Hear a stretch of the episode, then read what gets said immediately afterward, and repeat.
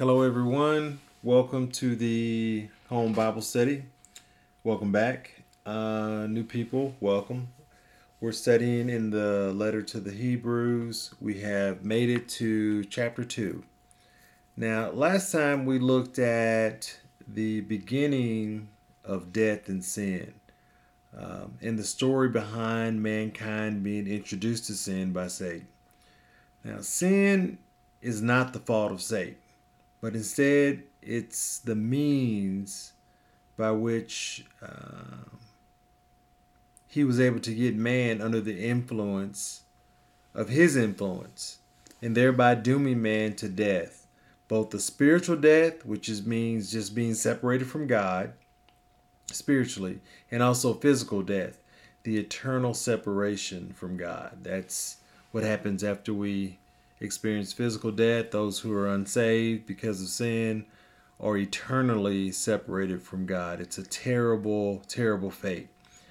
And the good news is that we have a Savior, and that is the story of the Bible. All 66 books speak of the Savior. And, um, you know, the gospel is not just the good news, but it is the, the entire Bible is the gospel.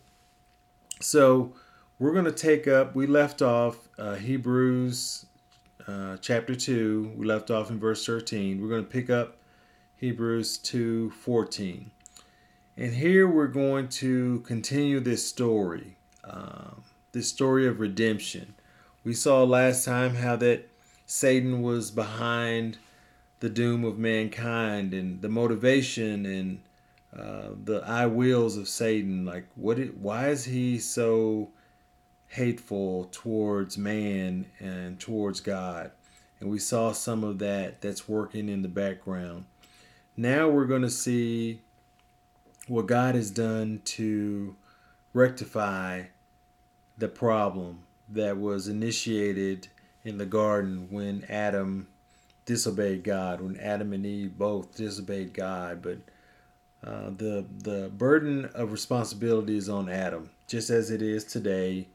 The burden of responsibility is always on the husband, and um, so the burden of responsibility was upon Adam, and so um, if we just left off with the what Satan accomplished, it'd be a very sad story.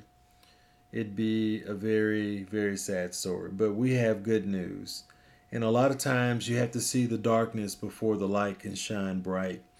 And so we see how this all started in darkness. But hopefully, uh, we're going to see the light that has been um, interposed upon this very dark story. Um, so, Satan knew from his past estate in heaven, as we established in the last lesson, he knew as the covering cherub, that was his role, his position. He knew that if man sinned, that the righteous judgment of God would be death. There was nothing else that could stop that. That is the righteous the righteousness and the holiness of God demands that sin be dealt with. And he knew this. And so I believe that's why he sought to capture man and place man under sin uh, because he wanted that to be the end of man. There was pride, there was jealousy. Uh, all of these things led to Lucifer becoming Satan. And now, as Satan, he is full of all the evil uh, intent. Um, he has a supreme intelligence, but marred by sin. And so, uh, that makes intelligent men uh, to be petty. And the same is true for this fallen angel. That sin has affected and corrupted his entire being to the point to where he goes from being uh, Lucifer to Satan. And so his goal was to immediately uh, doom man under sin, just like he was doomed under sin. He wanted mankind to be doomed under sin, and and by in doing that, he had a motive of bringing man into his realm of control. And we'll see that. Now, I don't think Satan could imagine a scenario that would be able to save mankind from this fate. I don't I don't I feel like in his mind once man sinned they were doomed. Um, uh, God had not made any means of deliverance for the fallen angels, which is what he is. So why should Satan believe that man would be any different, right? because the righteousness of God demands that sin be dealt with, and the punishment for sin was death. So he had every uh, reason to believe that he, all he had to do was trap man under sin, and then his goal would be achieved. Um, so mankind was, we saw, lower than the angels. So if the this is the fate of the angels that sinned, it should be um, logically you would think that that would be the fate of man uh, if man sinned. So you can see how the rationale or the thinking behind that. But we're going to see, uh, we're going to go back to Genesis so that we can kind of get an idea of what occurred and um, the the rationale where I see this rationale being played out. So in Genesis 3:15, and one of these days uh, I'd like to study all the 315s. There's some very famous 315s in the Bible on John 3:15 or 3:16, but there's some very famous ones in the Bible, and um, I want to study that. But um, here in Genesis 3:15, we see uh, God revealing his plan of redemption. Now, prior to this, I don't believe that Satan had any idea that there was a plan of redemption. You know, it's from his perspective, he had accomplished his goal, and uh, it was an airtight case against mankind, right? Uh, he had walked amongst the stones um, in heaven that spoke of his knowledge of God's justice judgment and righteousness. And so he was very, I believe, um, content with the fact that he had accomplished his goal. But in Genesis chapter 3, I think it was revealed to him and to man that uh, he was not successful. Um, at the time, Genesis 3.15, at the time that it was given to Adam and Eve, it really didn't seem like very much, you know. But in light of Hebrews, we can see the grandeur and the glory of this verse. Uh, when we when we look at it in light of what we're going to be studying in Hebrews, you can see that this this verse has uh, a significance beyond uh, what could have been perceived by completely by Adam and Eve at the time. So I'm going to read it. And it says in Genesis 3, chapter 15, Genesis chapter 3, verse 15, and I will put enmity between thee and the woman. Now, he was talking to the serpent in verse 14. He was talking to the serpent specifically. Now, um, now he's uh, saying, I will put enmity between thee, the serpent, and the woman specifically. Why? Well, the woman was deceived. She wasn't afraid of the serpent. He beguiled her. So it makes sense. I'm going to put this hatred or um, between this hatred between you, between you and the woman, and between your seed and her seed. So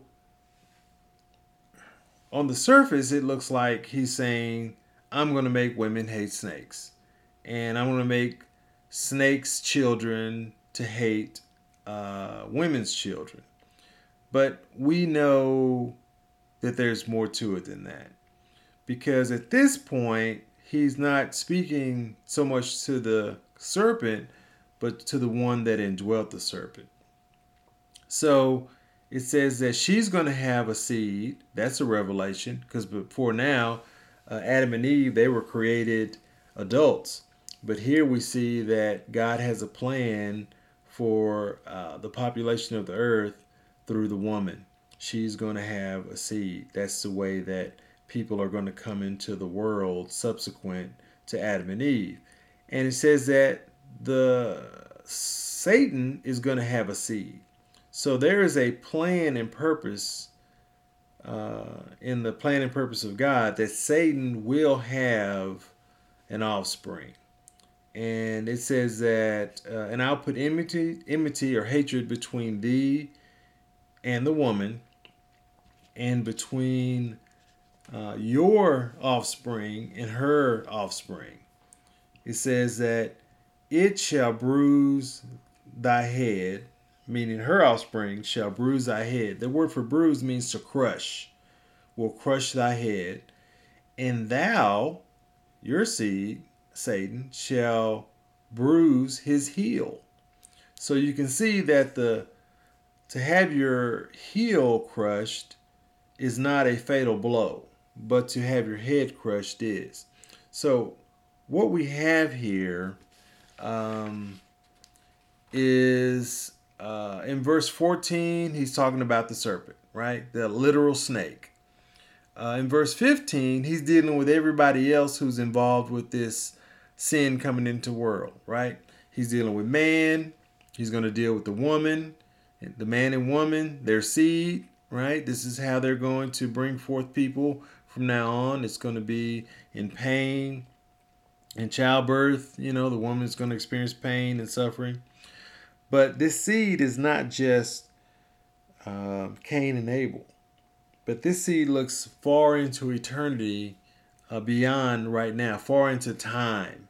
You know, far into time from right from where it was given, and that seed we know from the study of Scripture and the revelation. The point of revelation we're in now, that seed was ultimately David, and then David's uh, offspring or his line through him came the Lord Jesus. And we studied that earlier in Hebrews where Jesus said, I'm going to bring one from you that's going to be an eternal ruler, right? And here we see the first mention of that eternal ruler given to Adam and Eve in the form of this seed. So that eternal ruler we know now to be the Lord Jesus Christ. So then Satan has a seed. Who could this seed be? We know that angels don't marry. You know, angels can't have babies, they can't have children. Uh, they're spiritual beings, they don't reproduce. Jesus established that very clearly. So, who is this seed? Well, we know through the study of Scripture that this seed is the Antichrist. That there is going to come a man who will be born, uh, who will be the ruler of the world during the time of the Great Tribulation. He's the one who will be the, the, the rider of the first horse, the white horse. He will be the false Christ. And um, all the other rulers um, when Rome is rebuilt, all the other rulers will give their power to this one. And for the first three and a half years, we know he's going to appear to be the savior of Israel. He's going to appear to be the one that's going to bring them um, to prominence and they're going to buy into it.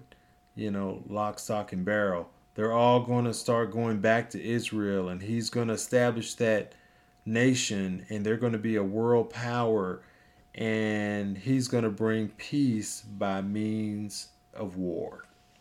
So, for the first three and a half years, they're going to believe that's their Messiah, right? Because that's what they believe the scriptures to to uh, that's how they interpret them. That he's going to come with power and he's going to crush all the other um, nations under his feet and they're going to think that this antichrist is the messiah he's going to be a false christ and we know that from other scriptures that satan is going to indwell him and give him power um, beyond just a human being so he's going to set up this false religious system um, and he is going to be the uh, center of that world religious system so we know all of this, so we know who the seed of Satan is. It's going to be this Antichrist. So it says that his seed, Satan's seed, is going to crush her seed's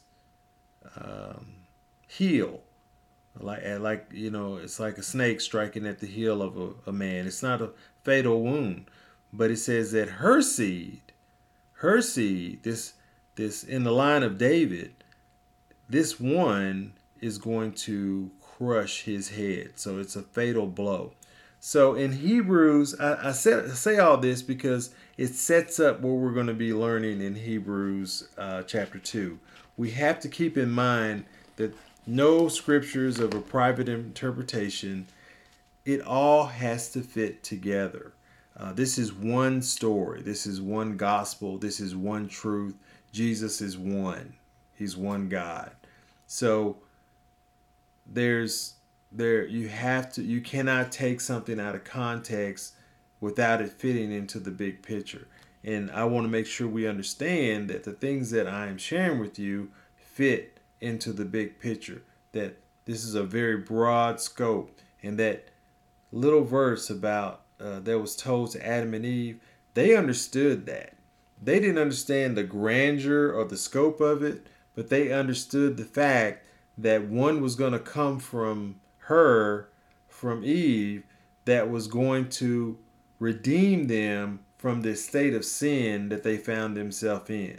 Like they understood the consequence and the effect of sin better than we do because they lived in a state prior to the effects of sin, right? They understood a world, right, that was not affected by sin, that the curse of sin had not um, affected. So they lived in that environment for how long? I don't know, but they lived in it long enough to know the difference. So the tragedy the tragedy of sin coming into the world was obvious to them. They felt it, right? They felt it in a way that we don't because we're born into this world. This is the only world we've ever known.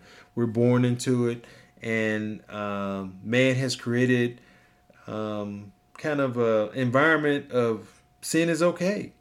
In fact, you know we've embraced it. Uh, you know, you compare uh, the times that you know back when Hebrews was written, or even go further back to Genesis and um, when the law was given, and and it established, you know, God was very much established in the world. People knew who God was. They chose not to worship Him. Um, they made a conscious choice to say, "I don't want to have anything to do with Him," but they knew for sure that He exists and the fact that we could be uh, call ourselves a modern world, a modern times um, age, and not acknowledge the existence of God, that shows you the effects of sin right there.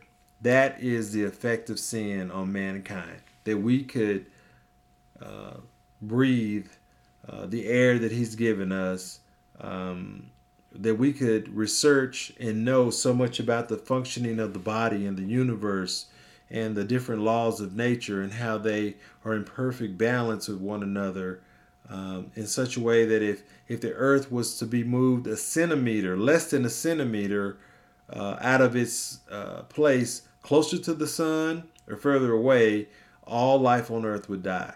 I mean, that's that's God. That's intelligence beyond us that has created this universe and placed it into balance. But sin causes us to question that, and we have live in a world to where people don't believe that even God exists. So, so that's that's the world we're in now, and let's let's let's look and see what God has done to deliver us from this fate. Right?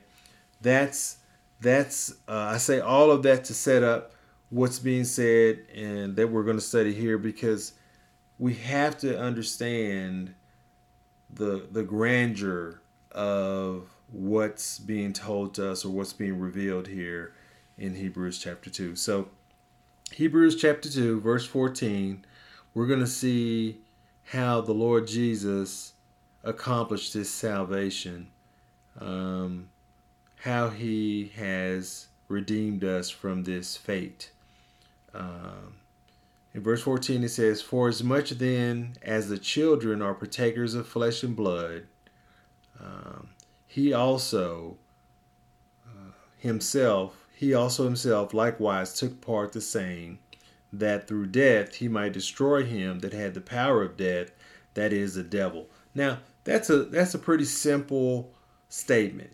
But behind that statement is some very powerful and huge uh, doctrinal truths that we need to take a look at. So, first of all, it says we're talking about Jesus. Now, we're talking about how he accomplished bringing us many sons uh, into glory to himself.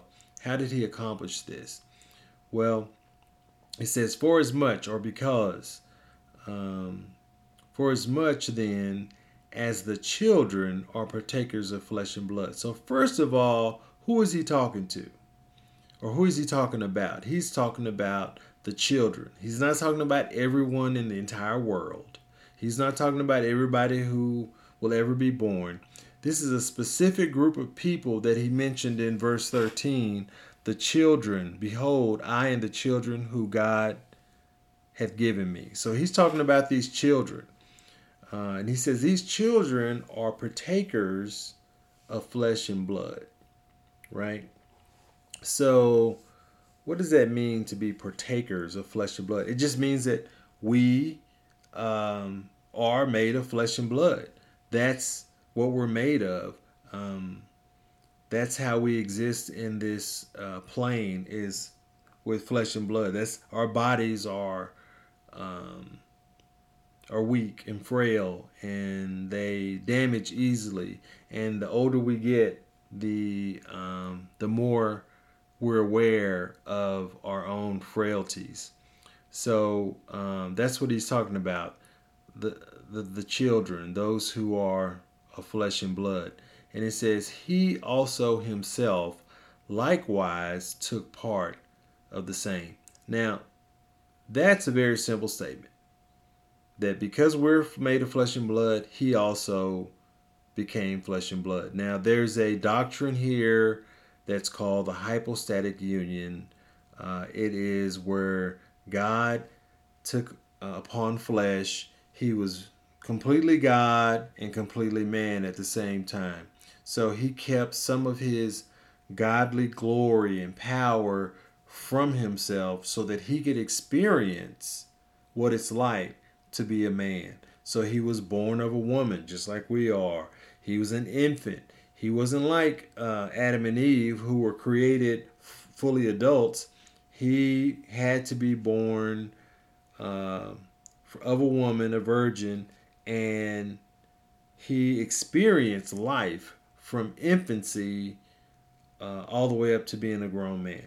So, for those who believe that a fetus is not a person and they think it's okay to um, abort uh, a fetus because it's not a real person, um, God begs to differ because he came here through a woman and he in every phase of his development he was god and he was man fully. So that means the same is true for us that we are from the point of conception that's life that is a person that person has a soul an eternal soul and they have that eternal soul forever you know uh, our bodies are just um, they encase who we are who we really are is our soul, or the essence of who we are is our soul. This body is just how we interact with one another and how we interact with the universe that we live in. But if you want to know someone, their physical appearance, that's not the person. It's the person inside, it's their soul. So that's how Jesus came into the world. We are flesh and blood, so he also became flesh and blood. Now, again, I say it's a simple statement, but obviously there's a lot more meaning meaning behind it that we need to grasp. See, the glory of God, His holiness, His grandeur, all of His power, um, all of His being before He became a man uh, is beyond what we can really understand. We can only glean some of the knowledge of what that's like from what's revealed in Scripture. But the things that all the scriptures that relate to the pre incarnate Christ speak of power that is so awesome that if a man were to witness it, he would die immediately. Um, when Moses asked God, Hey, I'd like to see you, he said, You can't look on me. If you saw me, you would die. You can't see me as I am in the state that you're in. You know, your body cannot handle that. Whenever um, he appeared to Isaiah um, or Ezekiel, um, or the prophets, when he appeared to he said they said they felt on their face. They there was no life in their body because the glory and the power of God is so overwhelming that we could not stand before him in uh, the way that we are. So this is who God is. But this is also what he left behind. When he took upon flesh, he couldn't walk around and interact with people with that kind of power. He, wouldn't be effective. There, there would be no connection. We could not communicate with him or interact with him. He couldn't be born of a woman and be born with that kind of power. So he veiled or kept a lot of that power veiled or hidden behind flesh so that we, he could interact with us.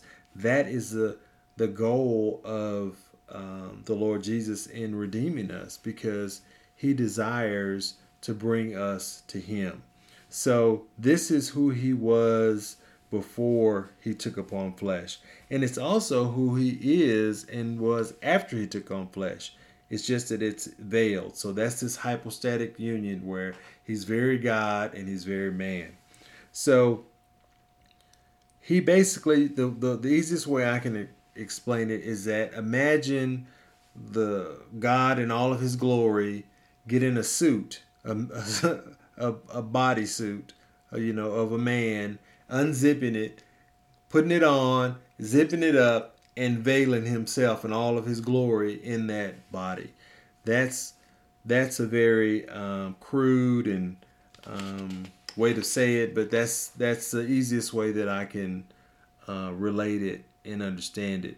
But and that's what he did. So, you know, we can relate to the flesh part of God, of Jesus. Uh, these people, these Hebrews, they knew him as Jesus. They grew up with him. They would talk to him. They interacted with him. They could relate to Jesus as, you know, the one that they went to school with, or they knew his brother and, or cousin, and uh, uh, they they could relate to that aspect.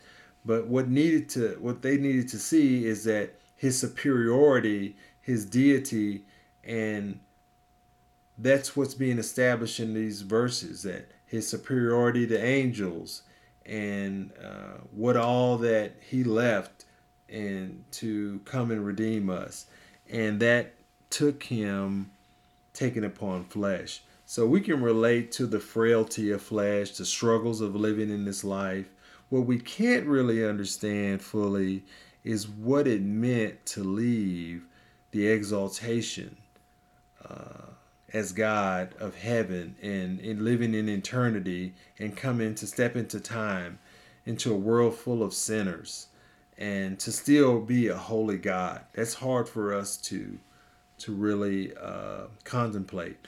Paul says that he humbled himself. That's how he describes it. That he humbled himself. Um, Jesus, the God of creation, became like his creation with the goal of redeeming his creation from the penalty of sin. That's what's being said here. So, why? Why would he do this? Why would he take upon flesh? What's the end goal? Uh, well, the Bible says it was for the joy set before him, right? That he endured the cross. Um, that through death he might destroy him. All right, so it says that he took upon flesh. Um, and he also likewise took part of the same, um, that through death he might destroy him. Well, who is him that he's destroying? Well, the him is Satan, the one who uh, trapped man in under sin and uh, doomed man to a fate of being separated from God forever. So, the first purpose of him taking on flesh was to destroy him that had the power of death. That is the devil. So, you have to understand that Satan was cast out and he had the power of death. He had that and he used that power. He leveraged sin in man so that that power would be something that he could use to manipulate man. So Satan has the power, or he had past tense the power of death. That was his. With Satan comes death, right? That's he's the the minister of death, um, and by trapping man under sin, he then captured man under that power.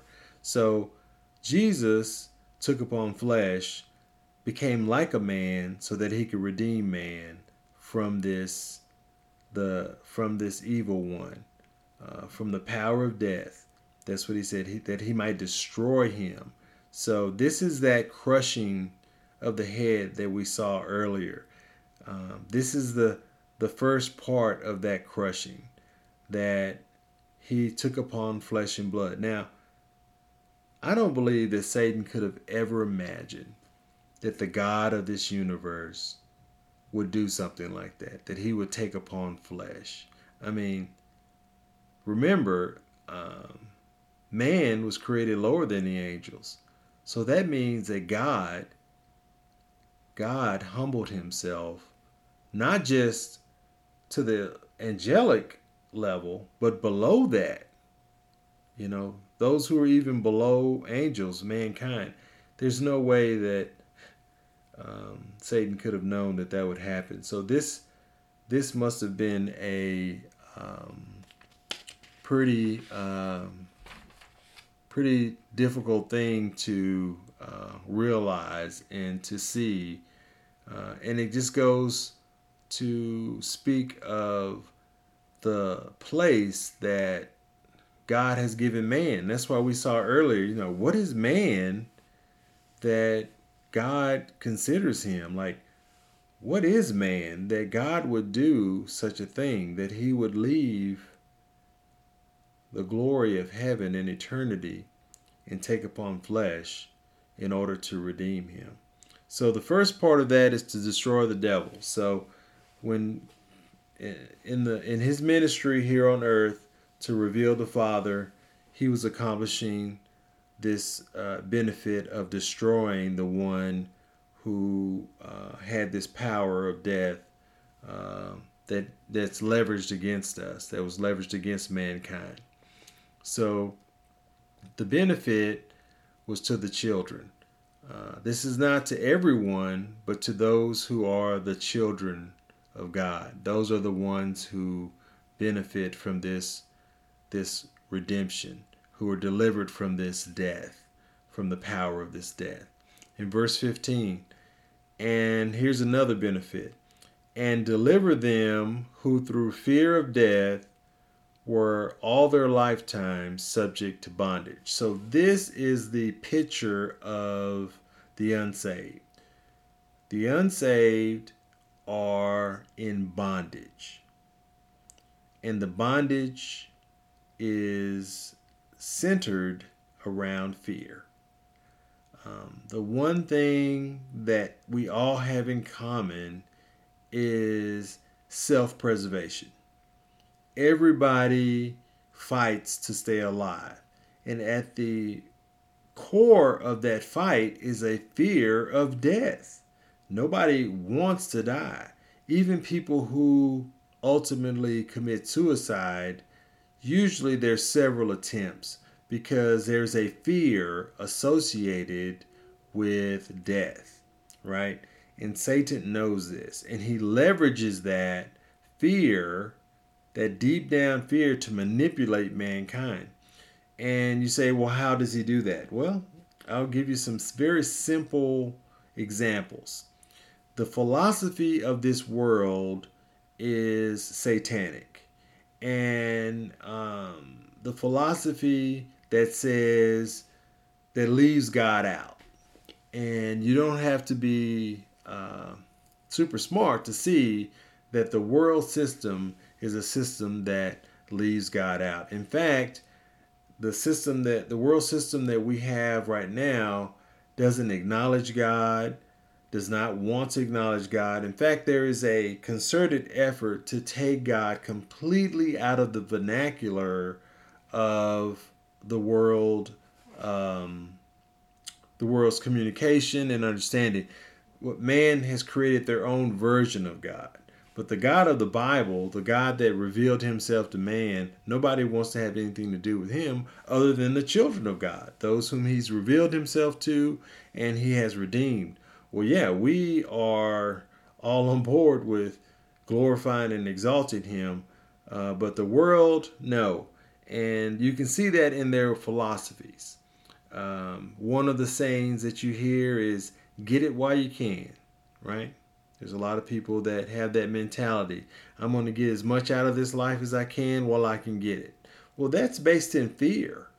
That's a philosophy based in fear because you're uh, the, the, because you know death is before you, and uh, the only consultation you have to yourself is to enjoy as much of life as you can while you can. That is satanic. That is somebody who knows that they're doomed. Another one, you can't take it with you, so you got to get it all, you know, while you're here. And uh, the one that I, I love that's the most satanic, but the most popular is uh, you got to be your own captain of your fate, right? So all of that is false. All of those things are false. They're based in fear and they're very worldly um, philosophies that have, that leave God out. They do not take into account the, of man's responsibility to worship, to praise, to glorify, and acknowledge God in all that we do and say. So these are all very familiar familiar phrases that are accepted by the world as you know good life mottos. But the truth is that they all fail once you die.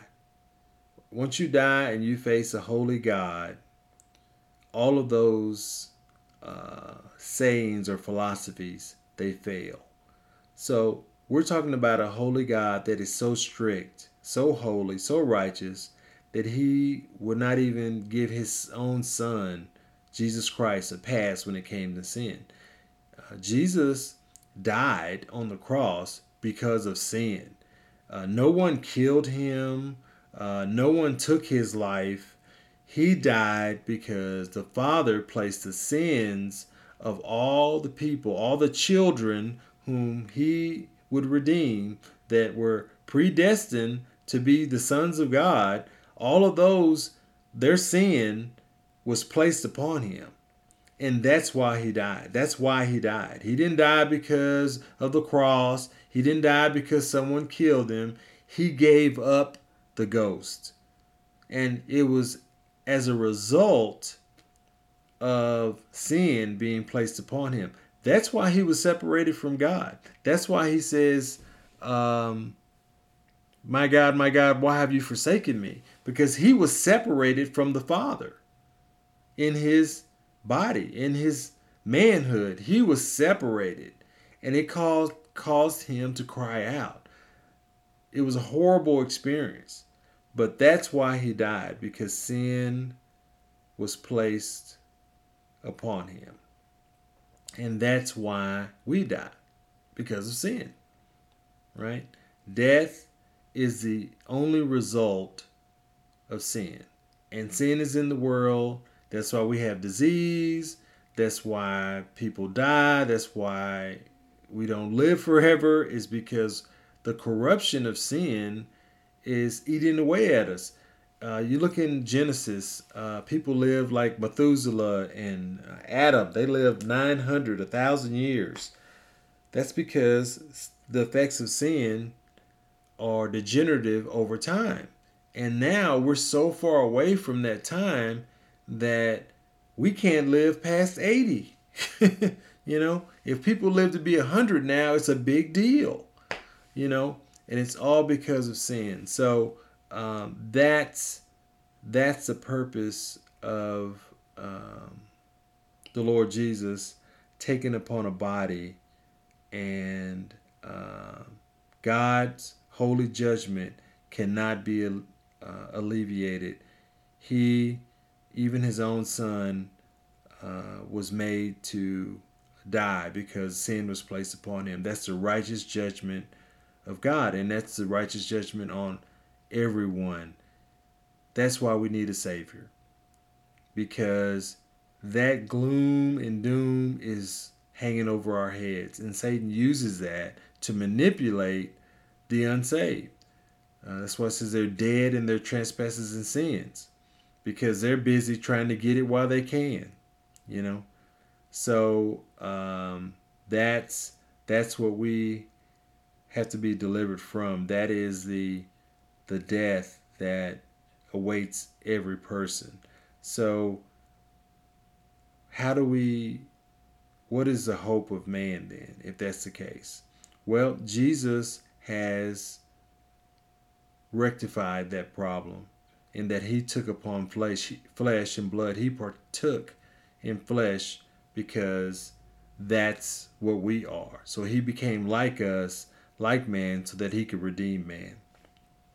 So the Father made Jesus a little lower than the angels for the suffering of death. Hebrews 2 9. We saw that earlier that the Father made him lower than the angels for the suffering of death. That is what he's done to uh, redeem us and to accomplish this salvation. Uh, that's uh, and as is stated in um, in uh, two ten, it says, "For it became him for this is in Hebrews two ten, for it became him for whom are all things, by whom are all things, in bringing many sons to glory." to make the captain or the leader of their salvation perfect through suffering. So Jesus didn't get a, a buy or a pass when it comes to sin. So no one will. That's the message. That if God holds himself to that standard, that there's no way that you man, you woman who um, rejects the salvation and rejects God, there's no hope for you. There's no way. Uh, there's no argument that you could bring before God at the great white throne judgment when He Himself has held Himself to this standard. How can you go before Him and say, well, you should give me an exception because, you know, I'm the captain of my own fate? Well, the captain that you need is the one that's mentioned here the in bringing many sons of glory to make the captain of their salvation perfect through suffering. Jesus is the captain. That's who we need to to be our our guide and our example. He's the one. And if the Father held him to this standard, then no one has a chance apart from him of being delivered from the wrath that the Father has awaiting all sin. All those who sin um, must suffer this destruction, this wrath, even uh, Satan himself. So, so Jesus had to be born of a woman, right? Now we see what necessitated him being born of a virgin, uh, because he took upon flesh. He became the perfect redeemer because he became the perfect man. Uh, he was man and God simultaneously. And through this uh, perfect, being the perfect man, he was able to redeem man from sin, those of us who are not perfect, who are born in sin. He was born sinless. He lived a life of sinless perfection and thereby making him the perfect sacrifice on behalf of other men who aren't perfect. You know, this is what it means when it says that he was a partaker of flesh. Uh, so that he could accomplish these things.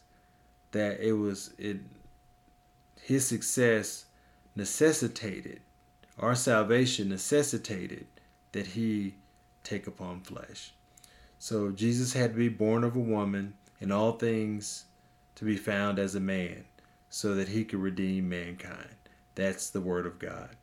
Now now we have Jesus, the author and finisher the author and finisher of our faith. That's what we have. He is the way. He says, I'm the way, the truth, and the life. That's what all that means. When he says, I'm the author and finisher of faith, it means that he is the example. He took up our place. There was the first Adam that plunged us into sin. He is the last Adam. Not the second Adam, but the last Adam. That's the finality of the success of what he did. So he became the last Adam. And those who are in the last Adam have redemption, right? Because he is the way, right? He is the author and the finisher of our faith. So Jesus will for eternity be covered in flesh.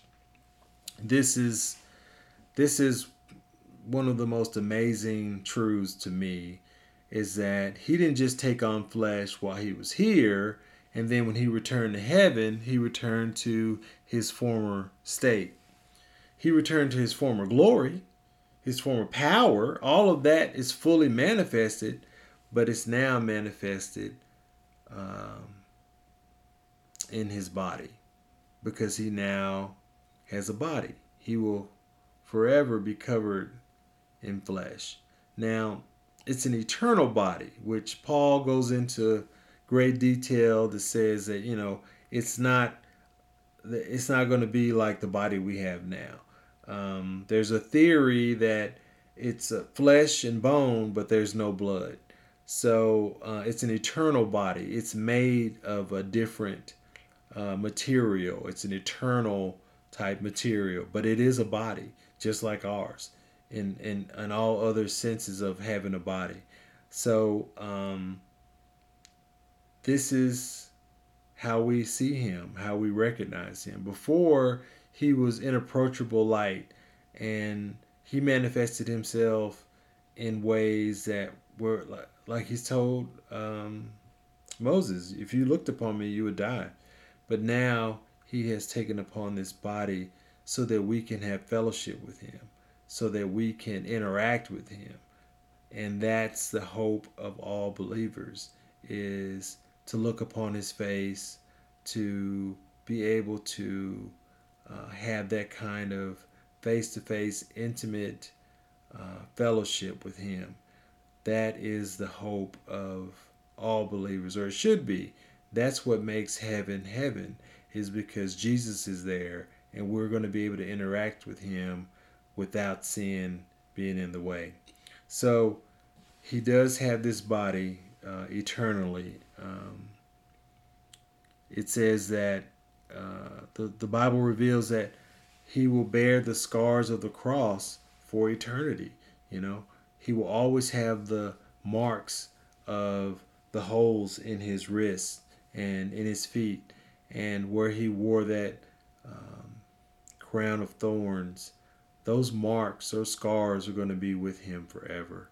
And um, in Zechariah 3:16, it says um, it looks forward in time to to after the Lord comes back the second time, and he's in the millennial kingdom. And I imagine that he's being asked this by a child. You know, I can imagine him being in the millennial kingdom, interacting with the people in the millennial kingdom. Um, um, he'll be the Emmanuel, God among us, and they're going to ask him a question. They're going to say, What are these wounds in thy hands? Then he shall answer, Those with which I was wounded in the house of my friends. So he's going to have these wounds. They're going to be visible. And I don't know about you, but just the thought of people being able to interact with the Lord Jesus that way, being able to speak to him directly, to see him, um, that brings great joy to my heart. in contrast to the world we live in now that wants to nothing to do with him. Uh, there's a time coming. There's a fulfillment of the promises to the nation Israel where they will have their 1,000 years of peace and they'll be able to interact with the Lord Jesus this way. And they're going to be made a beacon to the entire world. Uh, people all over the world are going to uh, ask for uh, Jewish people to please take them to Jerusalem where he is. Um, they will minister to the world that way, and he'll be among them. Among them, and that is just wonderful, wonderful to um, to imagine, to know that that is ahead of us and ahead of them. Now we'll be in New Jerusalem, but I do believe that we will interact on some level with the nation Israel during this 1,000 year reign as well. And there's scripture to support that, but I won't go down a rabbit trail. The, the point is that he bears these marks in his body forever. In Revelations 5 6 says, Then I saw a lamb looking as if it had been slain, standing at the center of the throne. Well, that's the Lord Jesus. So um, that this in Revelation it speaks of you know him in eternity and and uh, in heaven.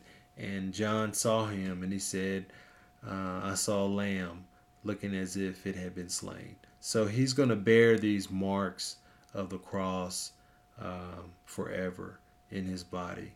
And uh, so Jesus took upon flesh uh, to redeem man, you know, the sons of Abraham.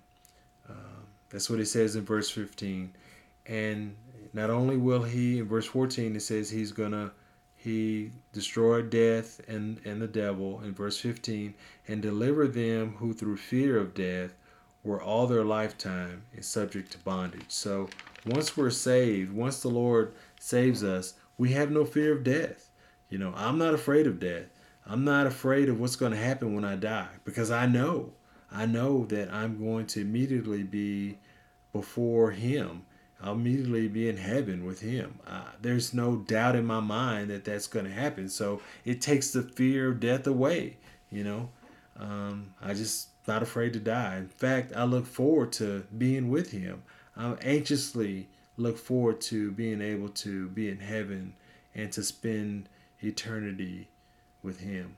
So um, Jesus took upon flesh, like I said, to redeem man you know, even the sons of Abraham. In verse 16, it says, For verily he took not on him the nature of angels, but he took on him the seed of Abraham.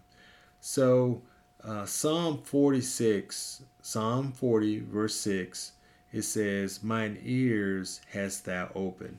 So, we're going to look when we get further into Hebrews more into this psalm, but the significance of it. But this term right here, I want to share with you because it's such a blessing to think about what's being said here.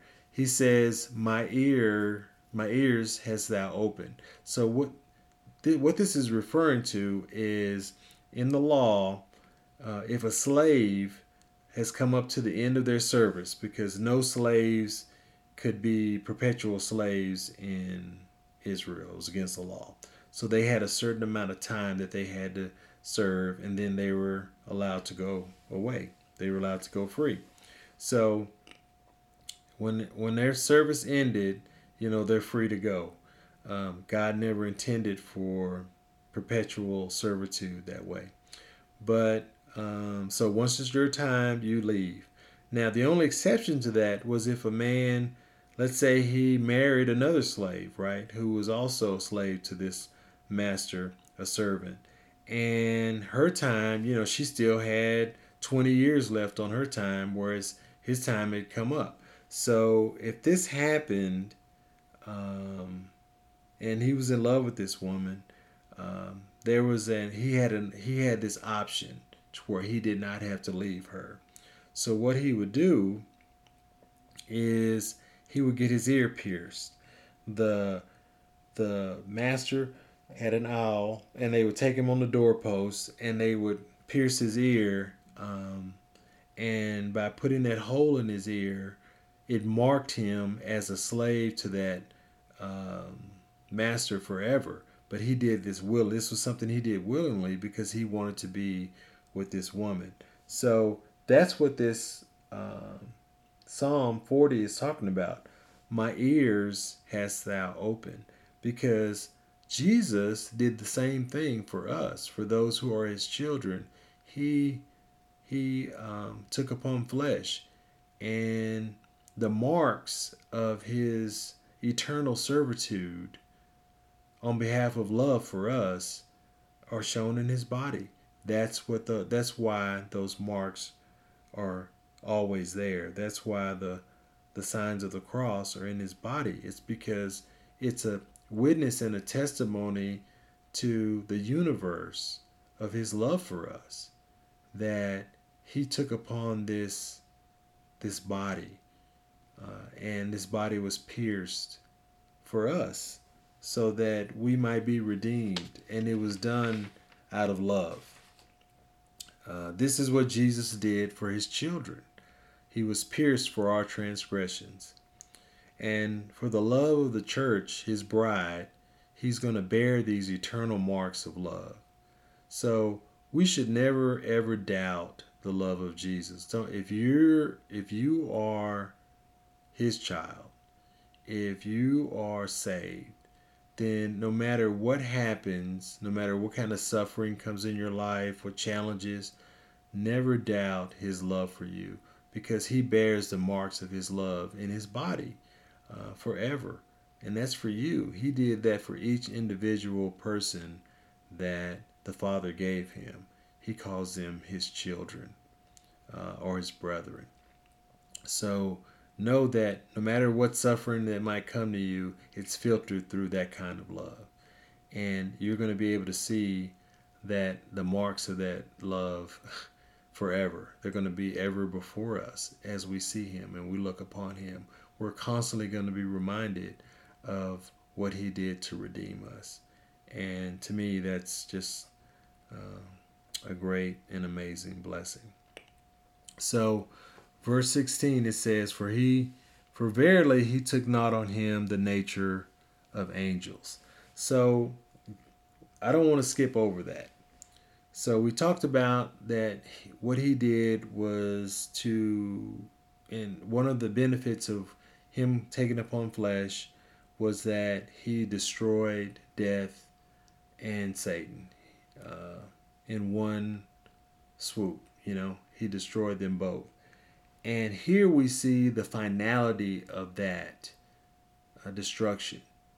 Because in verse 16, he says, For for a truth, right? This verily, or truthfully, or obviously, he took not on him the nature of angels. So what that means is there is no hope for these fallen angels. Their destruction is set because there's no redemption for them. It's just that simple. There is no hope because he did not take on the nature of angels, right? He took on the nature of the seed of Abraham. And thank the Lord Jesus, praise his name, that he took upon the seed of Abraham, the nature of those like us uh, to redeem us because in doing that, He has secured for us an eternal place in glory of rejoicing, uh, just like He has bound up and secured a place of destruction for all of those angels that followed after Satan. And um, what a what a damning verse that paints a picture of man who was made a little lower than the angels, but now through the Lord Jesus has been exalted in him because he took upon flesh. Because he took upon flesh. So now all the Hebrew believers that are reading this, uh, the believers that of every age, even you know up to where we are now, know for a fact that you know this is good news. That's the that's the gospel. That God in Christ has defeated the enemy and made us, those who He has uh, predestined unto salvation. He has made us children. Uh, we are part of that eternal congregation that Jesus will present unto the Father in heaven, holy and blameless and in love. Those like Abraham, those who are weak, full of questions, those who do nothing more than just believe God. Abraham's faith was accounted to him as righteousness. He believed God, God accounted to him as righteousness. That's the same faith that we've been given today. In verse 17, wherefore in all things it behooved him to be made like unto his brethren. So here we see that Jesus was made like unto us. And the beautiful part of that is that he calls us brethren. Why does he call us brethren? Because we in turn are going to be made like him. Right? He came into a world full of sin to redeem sinners.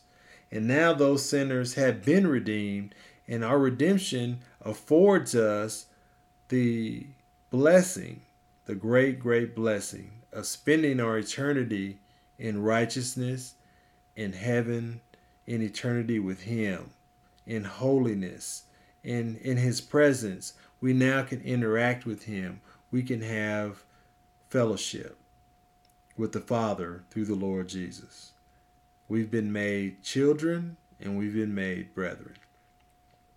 That He might be, it says, a merciful and faithful high priest in all things pertaining to God so the goal was to redeem flesh and blood and also to become uh, a merciful and faithful high priest um, in all things pertaining to God. Because ultimately, Jesus answers to himself and to his own holiness. And he had to satisfy those holy prerequisites uh, in himself and he did that in our redemption. And it says that he became a merciful and faithful high priest in all things pertaining to God.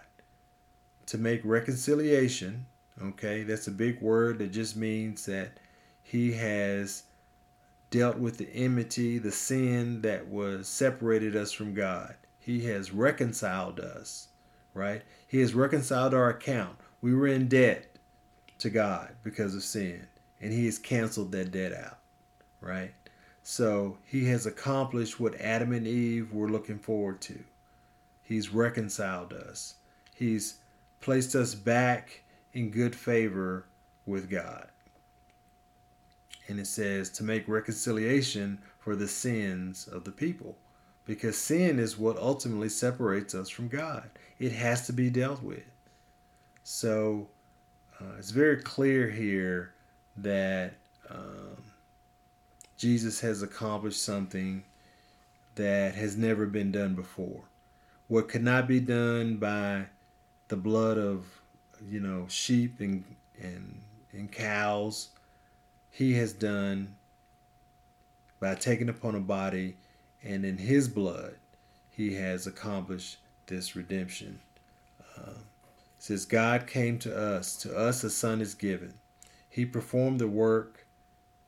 Uh, he has accomplished this. It's done. He only asks us to believe. That's the only commandment that he's given us. Just believe on the one that I have sent, even the Lord Jesus. And that faith, that belief, is accounted to us as righteousness. Now, next time we're going to look in more into this high priestly ministry of Christ because it mentions that he's, you know, a merciful and faithful high priest. We're going to look into that a bit more. But for now, let's just meditate on what he's done to redeem us. He's not left us in our sin. He's not entrusted our salvation to angels or to anyone else. Uh, he has myriads of angels serving him constantly. You know, some who their only job is to proclaim his holiness in heaven repeatedly, but he has not entrusted our salvation to any of them. Um, he has accomplished this himself.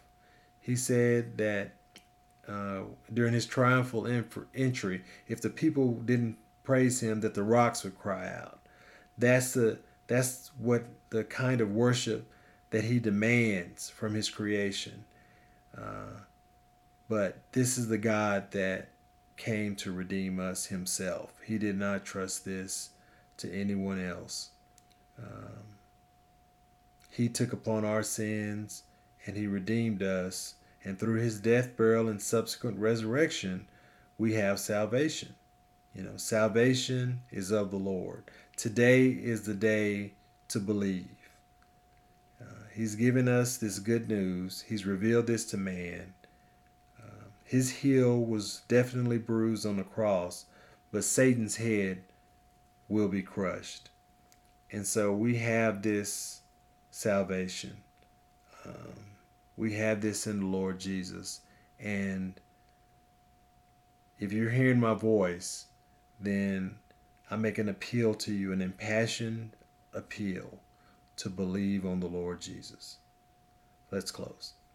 Father, thank you for your Son. Thank you for your grace. Thank you for all that you've done for us. There's no way that we can truly comprehend fully uh, what it meant for you to come into this world and to um, live amongst us. But you did that because of the joy set before you, because you you want and look forward to us being able to uh, be delivered from this sin and to be able to enjoy you fully, to be able to enjoy interacting with you and you bear in your body still, even on the throne, you bear in your body the marks of your love for us.